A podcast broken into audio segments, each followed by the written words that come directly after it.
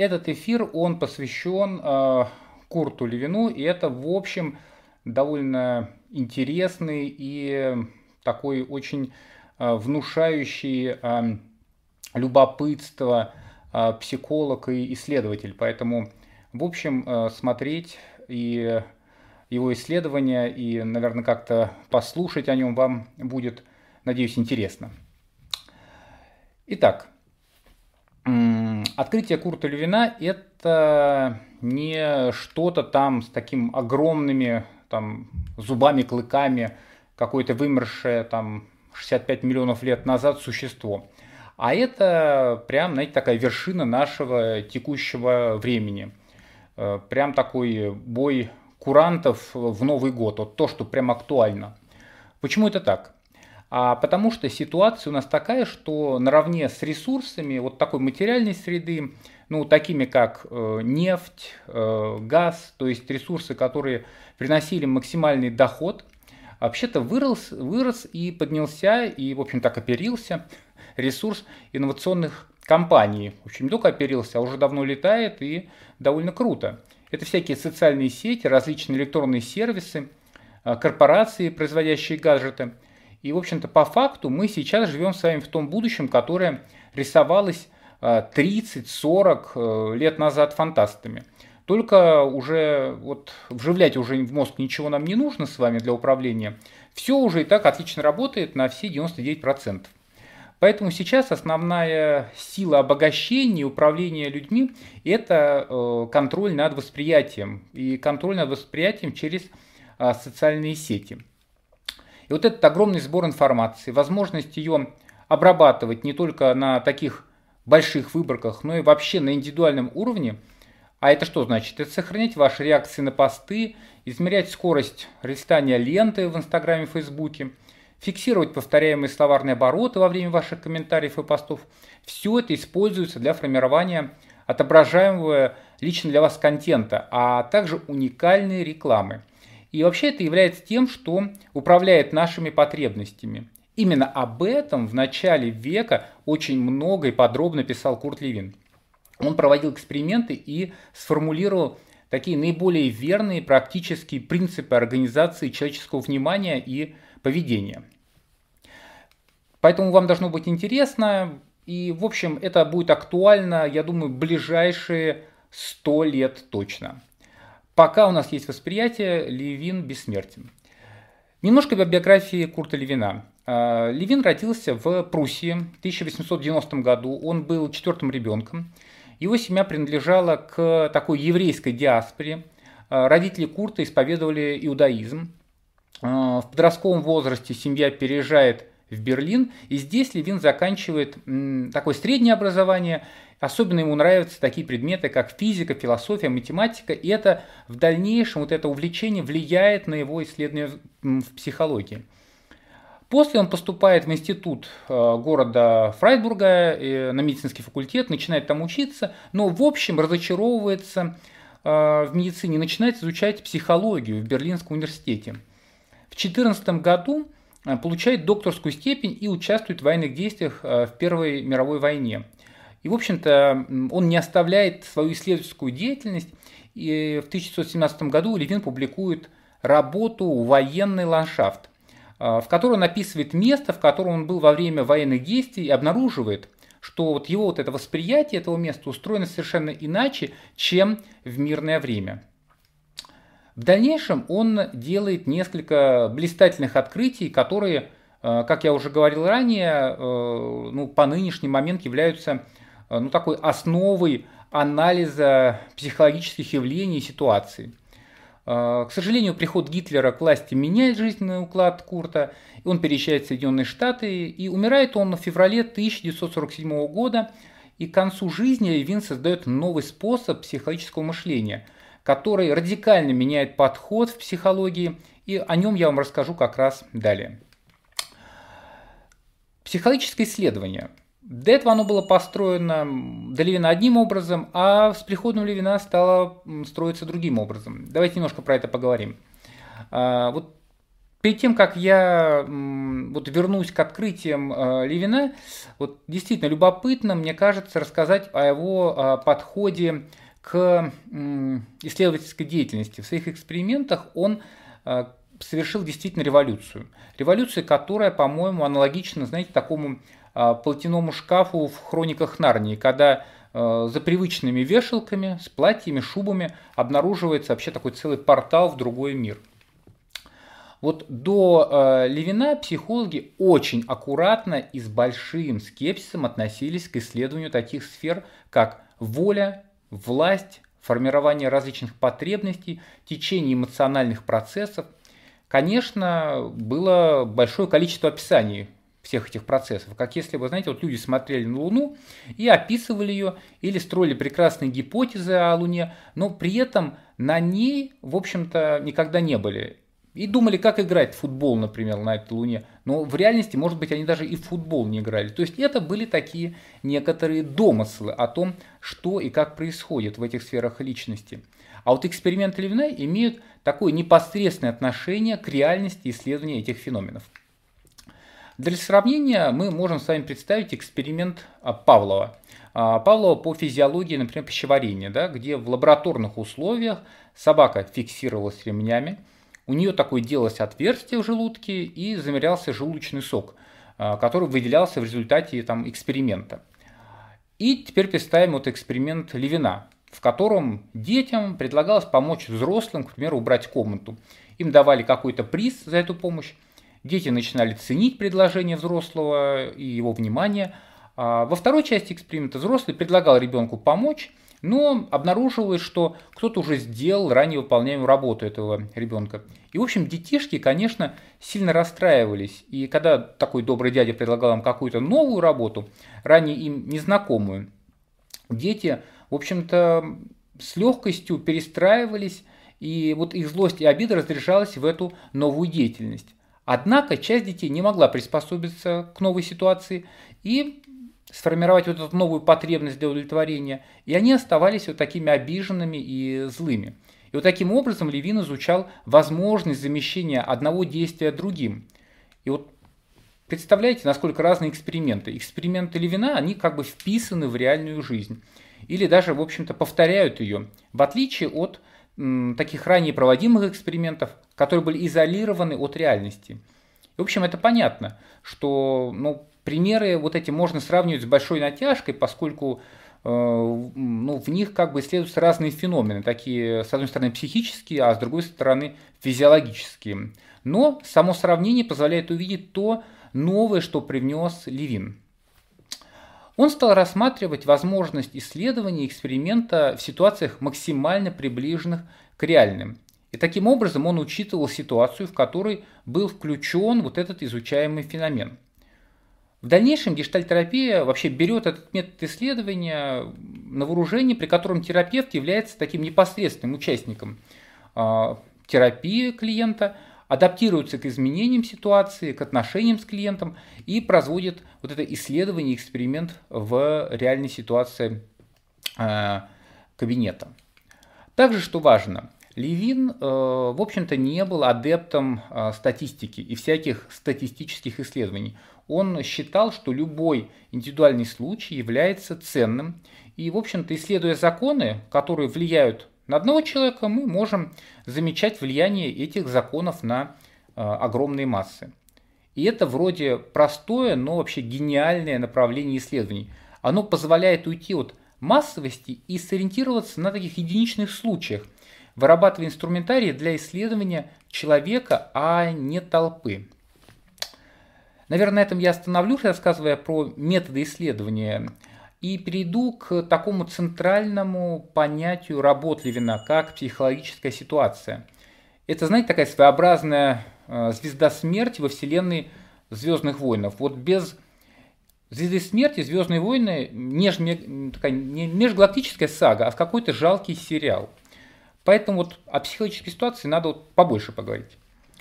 А, как вы, надеюсь, помните, вот первая работа Левина, которую я упоминал, называлась, э, ну подумайте, как она называлась. И вот правильный ответ – это военный ландшафт. И кто, конечно, вспомнил Молодченко, и вам сердечко за это, здорово. А вот что же в результате этой работы обнаруживает Левин? Что наше восприятие, оно обуславливает то, как мы видим географическую местность. То есть ямы во время военных действий становятся для нас укрытием, а во время мирной жизни препятствием. Мокрые канавки в мирное время мы обходим и морщим нос, а во время военных действий с радостью в них бросаемся, несмотря на жижу и вонь. И мы по-разному структурируем информацию в зависимости от той ситуации, в которой мы находимся. Э, ну, к примеру, муж-боксер во время семейного конфликта вызывает страх у близких неимоверный. А в ситуации нападения бандитов он будет вызывать уважение и стремление к нему. Именно поэтому в своих экспериментах Левин учитывал то, как испытуемый воспринимает ситуацию эксперимента и старался это измерять. Конечно, ему не все удавалось, но в большинстве случаев результаты, в общем-то, превосходили его ожидания. Теперь еще более интересное. Предметы, которые мы воспринимаем, оказывают на нас определенное влияние. Отметим, это не мистическое влияние, это определенное влияние на нашу психику, и мы как-то цепляемся за эти предметы, и они что-то делают с нашим восприятием. Давайте вспомним вот этот пример с ландшафтом. И давайте оглядимся в той комнате, где вы находитесь. Обнаружим свое состояние, заметим, какая потребность нас рождается, когда мы а, окидываем медленным взглядом то, что есть вокруг нас. Если вы сидите в спальне, то вы можете заметить, как вам захотелось так прилечь. Если вы сидите на кухне и перед вами холодильник, то, вероятно, вы подумали, хм, надо бы перекусить и так далее. То есть предметы определенным образом притягивают нас, и у нас возникает какое-то желание что-либо сделать. И таким образом Курт Левин выделил и ввел понятие психологического поля – Каждый из нас включен в большое количество систем, которые влияют на наше поведение. А, поведение, результат которого зависит от этих систем напряжения, которые стремятся к разрядке. А, психологическое поле – это наподобие магнитного поля, и оно создает напряжение, а, какое-то, которое сподвигает к определенному развитию. И, в общем-то, оказавшись под этим воздействием, мы начинаем действовать своеобразно а, ситуации своеобразно разрядки напряжения, которое есть в этой ситуации. То есть наше поведение зависит не только от того вот этого человечка, который находится у нас в голове, а по большей части определено напряжениями внешней среды, которые влияют на нас. Для наглядности. Вот Левин проводил следующий эксперимент. А, сейчас вам все будет понятно, если вы запутались, не отчаивайтесь. Тут можно еще пока разобраться на этом этапе. Вот э, испытуемого заводили в комнату, где э, находились различные предметы. Книга, колокольчик, карандаш, ну и тому подобная фигня. И, в общем-то, оставляли, говоря, что вам, мол, надо подождать, эксперимент скоро начнется, не отчаивайтесь, подождите экспериментатора. И вот каждый человек начинал производить с вещами какие-либо манипуляции. И все поголовно звонили в колокольчик. Эксперименты Курта привели его к выводу, человек без определенной цели, оказавшийся в такой ситуации, попадает под влияние внешних факторов. Всем испытуемым были присущи такие действия, на которые их как бы подталкивали эти самые предметы. То есть в колокольчик звонили, а не ковырялись там им в носу. Книгу листали, а не пускали как бумажный самолетик. То есть мы видим наглядное в общем-то, повторяемость действий у большого количества людей. Но при этом мы не забываем, что все определено вот этой психологической ситуацией, про которую я говорил, а, которую воспринимает человек. Следовательно, создавая ситуацию определенным образом, мы можем повысить значимость одних предметов и понизить значимость других. Угу. Ничего вам это не напоминает из нашей такой вот реальной жизни? М? И тот, кто вспомнил про страшный кариес, тот вообще молочинка и тому еще одно сердечко. А, продавцы сразу смекнули, что если людей не сильно, но так вот по чуть-чуть пугать чем-то страшным, то они, в общем, кинутся покупать средства для спасения. И, в общем-то, добро пожаловать в мир блиндомедов, в котором мы живем, и в байке про то, что у нас, в общем-то, надо обязательно чистить зубы для того, чтобы они все не выпали. Но, в общем-то, по факту, это довольно хороший маркетинговый ход. И поэтому зубная паста продается как нельзя отлично, и Курт Левин был бы доволен таким экспериментом. Немного подумав и, в общем-то, поколдовав, э, Левин вводит следующее определение – побуждение. Побуждения могут быть как притягивающими нас, так и отталкивающими. А еще они могут э, меняться с течением времени в зависимости от, ну, разных факторов. А, например, а, ну, побудительность может меняться в зависимости от ситуации, интенсивности потребностей человека. А, вернемся к женщине. Женщина, живущая с, уже давайте не с боксером, а с агрессивным мужем, в домашней ситуации испытывает ну, такое отталкивающее побуждение в моменты его злости. Он опасен, он может повредить, и вообще как бы лучше спрятаться от него или уехать к маме. А вот в ситуации совместной поездки и конфликта с какими-то дураками на дороге, которые их подрезали, в общем-то, она испытывает притяжение к этому мужчине и побуждение такое прийти и встать рядом с ним, а лучше за него. Левин проводит большое количество экспериментов, связанных с вот этой самой побудительностью, которые раскрывают закономерности нашей психики. Какие? Немножко перечислю. К примеру, удовлетворение и пресыщение потребностей ведет к изменению побудительности на отрицательную. Ну, вам это знакомо, мало кто любит кашу. И не потому, что она, в общем-то, невкусная, каша прекрасная, а потому, что ее слишком много на завтрак в детстве заталкивали в нас. Тем более мы можем заметить эти законы в отношениях людей. Ну, когда влюбленные э, проводят очень много времени вместе, э, они, в общем-то, теряют интерес друг к другу. И если не делают перерыв, испытывают со временем даже неприязнь и отвращение. Еще один э, вывод Левина, что предметы теряют значимость своей вот этой побудительности в результате привычки. Ну и давайте вспомним, как мы, в общем с вами аккуратно носим новые ботиночки и, в общем, как через месяц стягиваем их без какой-либо аккуратности, бросаем и даже о них забываем. Также без особого труда а, не сильно в общем напрягаясь, Левин открыл, что повышение уровня желания увеличивает количество объектов, на которые человек реагирует. А, был у нас прикольный такой эпизод в жизни, когда мы ездили на конференцию в Америку. Я помню, что первый раз я оказался вот из-за границы и первый раз оказался в аутлете. И мое воспоминание довольно сильное, когда я вышел из машины, а, увидел вот эту гору а, вещей и всяких различных магазинов и очнулся через три часа с пятью сумками вещей в окружении, в общем-то, моих коллег, на которых было одето по две куртки, у них было по двое очков, несколько рубашек, множество сумок тоже. И, в общем-то, наше советское прошлое не предполагало такого разнообразия.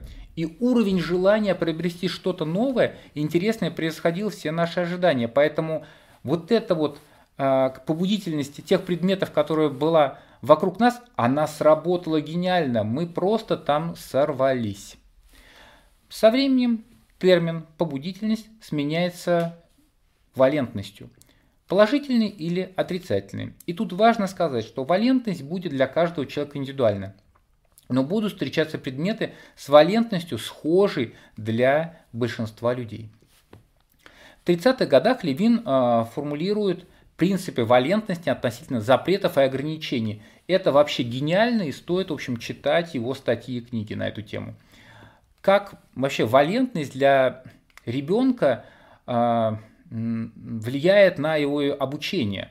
Вообще вот такую валентность э, для ребенка определяет взрослый. То есть если взрослый запрещает и наказывает ребенка, валентность действия или предмета становится отрицательной. Если он хвалит и поддерживает, то положительный. Но что интересно, когда запреты ослабевают, их психологическое поле уменьшается, то и уменьшается отрицательная валентность предмета. Этот закон хорошо знают родители. Это прям отличный пример, вы сейчас все поймете. Когда вот э, родители тратят мегатонны вообще своей силы, запрещая ребенку, к примеру, играть в телефон в то время, когда надо делать уроки. А надо прям вот сидеть с ним и еще лучше орать на него, чтобы он делал уроки. И он как-то продвигается через слезы, под град, в общем-то, мата, но делает эти уроки. Но стоит отойти, положительная валентность телефона всегда будет больше любых уроков. Но Левин смог пойти дальше и обнаружить, что же может помочь преодолеть вот эту отрицательную валентность, поскольку наказание в его экспериментах было доказано, что малоэффективны.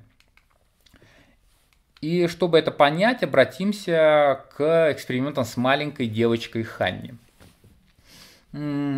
У Левина был эксперимент, его даже можно найти э, на YouTube. Ханна садится на камень, найдите, посмотрите, довольно забавно. Э, запись не так себе, но понять суть можно. К тому же, вот если какое-то описание услышать.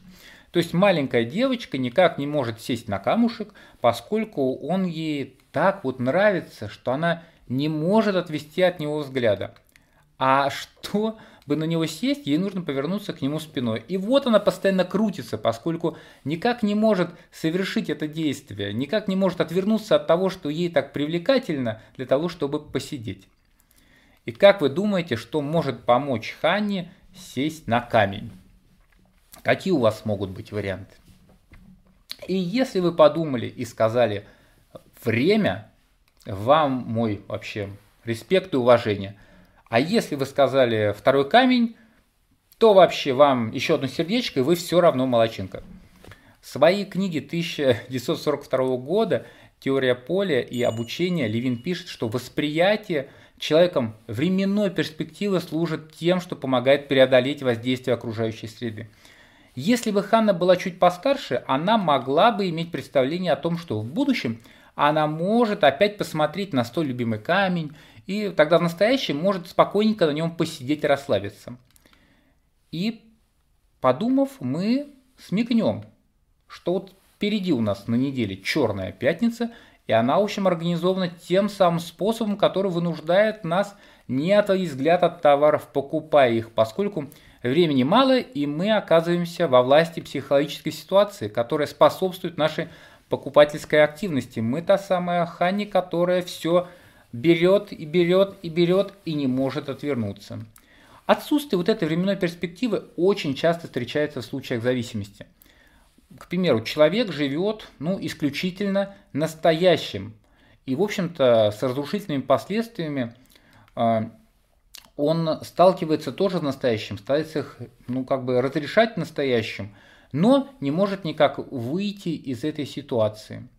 И тогда его поведение будет жестко определено настоящим психическим полем, в котором он находится. Он не может вырваться, он не может вырваться из этих обстоятельств, он вынужден постоянно их решать, испытывать облегчение и потом опять в этих обстоятельствах находиться. А, к примеру, я не могу отложить еду, поскольку у меня в этот момент – а нет перспективы поесть через 30 минут. Это такие мимолетные вещи, которые мы мало замечаем, но мы как будто оказываемся в текущей точке, и все, что нам нужно сделать, это сейчас удовлетворить свою потребность. Если мы это не сделаем, все, конец. Или, к примеру, я не могу расстаться с какой-нибудь сварливой женой, поскольку я вообще не очень представляю, как я раньше смог организовать отношения с ней, и я не могу представить, что я с другой женщиной организую отношения. Я существую в данный момент. У меня нет времени, у меня нет времени на то, чтобы выйти из конфликта, подумать о чем-то, вернуться в отношения и поговорить опять, когда я что-то сформулирую. Я подвержен эмоциональным влияниям, которые здесь и сейчас на меня оказывают воздействие, и я здесь и сейчас разрешаю все, что есть. И тогда я подвержен очень сильно влиянию ситуации. И теперь мы вот окончательно, чтобы у вас распутать, если вы запутались, или запутать, если вы, в общем-то, еще не запутались.